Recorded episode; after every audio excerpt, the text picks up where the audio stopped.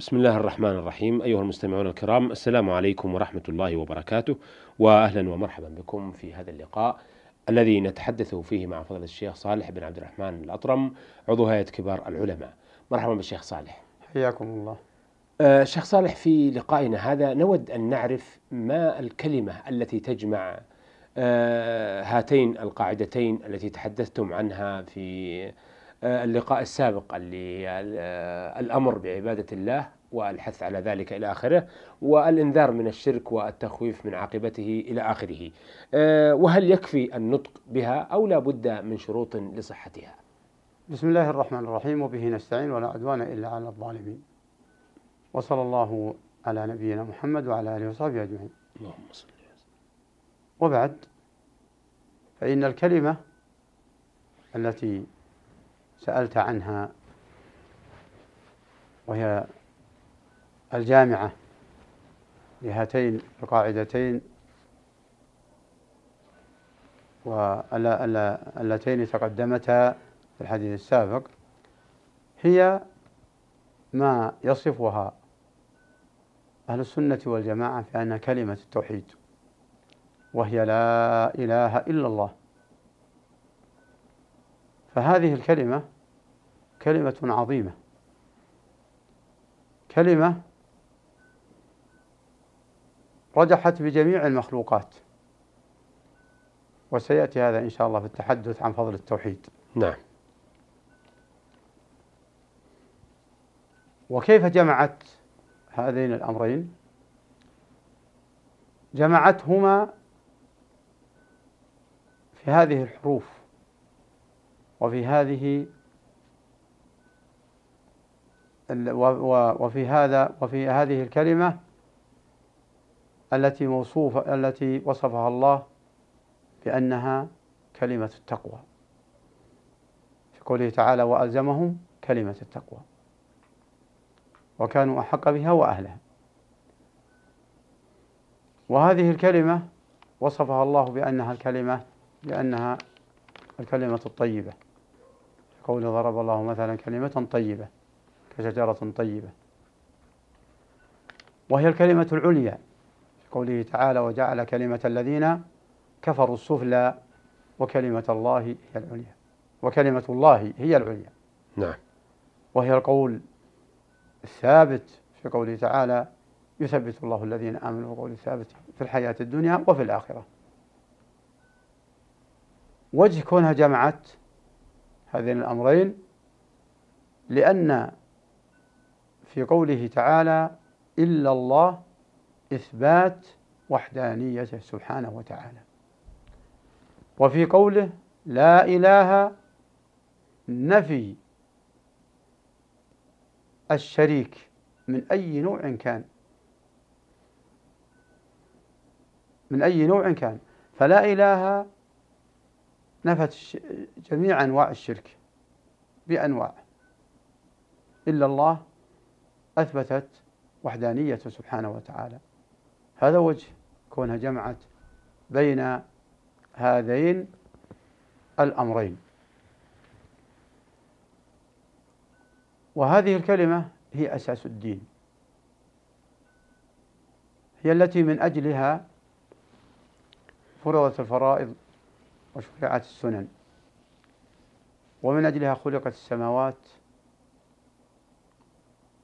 والأراضين. ومن أجلها خلقت الآخرة وخلقت الدنيا. ومن أجلها جردت سيوف الجهاد. ومن أجلها أرسلت الرسل. ومن أجلها أعدت الجنة. والنار. فهي كلمة عظيمة. فيا خسارة من فقد معناها والعمل بمقتضاها. وهي خفيفة في اللسان ثقيلة في الميزان حتى إن حروفها خفيفة على اللسان وهي تخرج من أعماق القلب حروف كلها جوفية كلها من من الجوف لا إله إلا الله.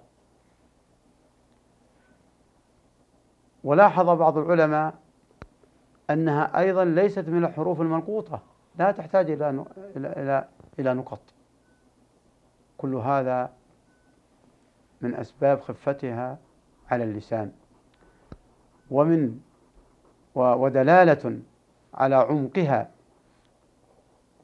وأنه يجب أن يكون معناها مستقر في الجوف في القلب. لا إله إلا الله. فليتنبه المسلم لمثل هذه الكلمة ولتفسيرها. فقوله لا إله. كل إنسان كل الناس متفقون على أن لا نافية. ولا إله اسم. مثل الجنس ولا إله وإله اسم. لكن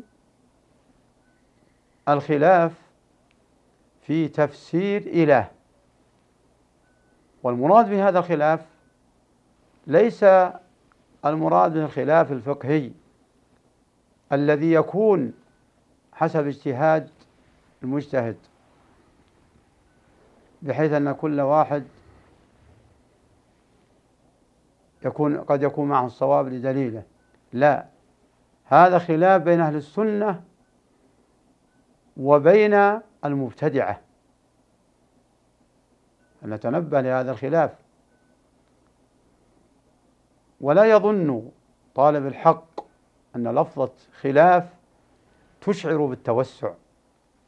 ففرقا بين الخلاف في مسائل الفروع والأحكام العملية وبين الخلاف في المعتقدات. لا سيما هذه اللفظة إله. فأهل السنة والجماعة تبعا للأنبياء. والأنبياء فسروا وأوضحوا أن إله يراد به المألوه المعبود المستحق لصرف أفعال العبد له سبحانه وتعالى. ولهذا قال وقضى ربك ألا تعبدوا. والعبادة الفعل الصادرة من العبيد. أتدري ما حق الله على العبيد؟ اعبدوا الله. اعبدوا الله. فالإله هو المألوه من أعماق القلوب والمحبوب والمرغوب في جانبه. وإذا كان الأمر كذلك فاصرف يا أخي المسلم ما أوجب الله عليك من العبادات لله. هذا معنى الإله. أما كثير من المبتدعة خالفوا وفسروها بتفسيرات أخرى تخالف ظاهر القرآن. فقالوا إله منهم من فسر إله الخلق لا خالق إلا الله. هذا غلط. لا خالق إلا الله. هذا هذا لا يحتاج إلى أن يقرر الناس. لأنهم يعرفون كفار قريش عباد الأوثان تعرف أنه لا خالق إلا الله. نص القرآن والسنة. البهائم تعرف أنه لا خالق له وأنه في السماء. إذا أصيبت البهائم رفعت رأسها للسماء. فليس الإشكال بين الأنبياء وأممهم بوجود الخالق وعدمه. وإنما الإشكال والمطلوب من الخلق على لسان الأنبياء صرف أفعال العباد لله سبحانه وتعالى. ومن هنا تأمل القرآن تجد الدلالة واضحة بأي آية كانت إن هذا هو المطلوب. وسياق الأدلة كثيرة. جدا. تعال لقوله تعالى ولقد بعثنا في كل أمة رسولا أن اعبدوا الله. هل أن اعبدوا الله؟ طلب صرف فعل العبد. ولا أن اعبدوا الله بمعنى أقر؟ أقروا بأن الله الخالق ما لا يستطيع أحد أن يقول هذا. وقضى ربك ألا تعبدوا إلا إياه. هل تستطيع أن تقول ألا تعبدوا إلا إياه بمعنى أقروا قضى ربك أن تقروا بأنه الخالق. اعبدوا الله ولا تشركوا به شيء لا تشرك بفعلك. فالتركيز على أن إله هو الخلق الخالق هذا غلط. وليس هذا مطلوب الرسل. وليتأمل العادل. وليحذر المقلد. هناك من فسر لا إله لا موجود. إلا الله. هذا التفسير غلط أيضا. لكن لا إله لا موجود الله الموجودات كثيرة. فأبى أهل السنة والجماعة هذا التفسير. هناك من يركز على إله على بمعان أخرى. بمعان أخرى. نعم. فقد يركزون على الحاكمية. فيقول لا إله يعني لا حكم إلا لله. لا حكم إلا لله. فإذا فسرت الحكم فقد فسرت جئت بجزء من المطالب الشريعة على المخلوق. لكن أين حق الله؟ وهو العبادة من صلاة وصيام وزكاة. لماذا تخص إله بالحكم بين الناس فقط؟ لا غير. فحق الله أولى. ومن عبد الله فقد اعترف بوجوب طاعته في الأحكام وغيرها. أيضا من اعتمد تفسير لا إله إلا الله بالأخلاق واعتمد التركيز على الأخلاق بمعنى لا إله لا أخلاق وتناسى حق الله وركز على الأخلاق وتحسين الأخلاق وتناسى الأصل الذي يجعل الإنسان ويدفع الإنسان يقوم بالأخلاق الإسلامية. فعليك يا من تريد الحق بالأصل. فمن حقق عبادة الله واعترف بهذا المعنى لا إله لا معبود فكل ما وراء ذلك سيتبعه. من الأعمال من أعمال الأخلاق الطيبة ومن تحكيم الشريعة. لا إله إلا الله. وتفسيرها واضح ولله الحمد. فهي الكلمة التي جمعت الأمرين. وقد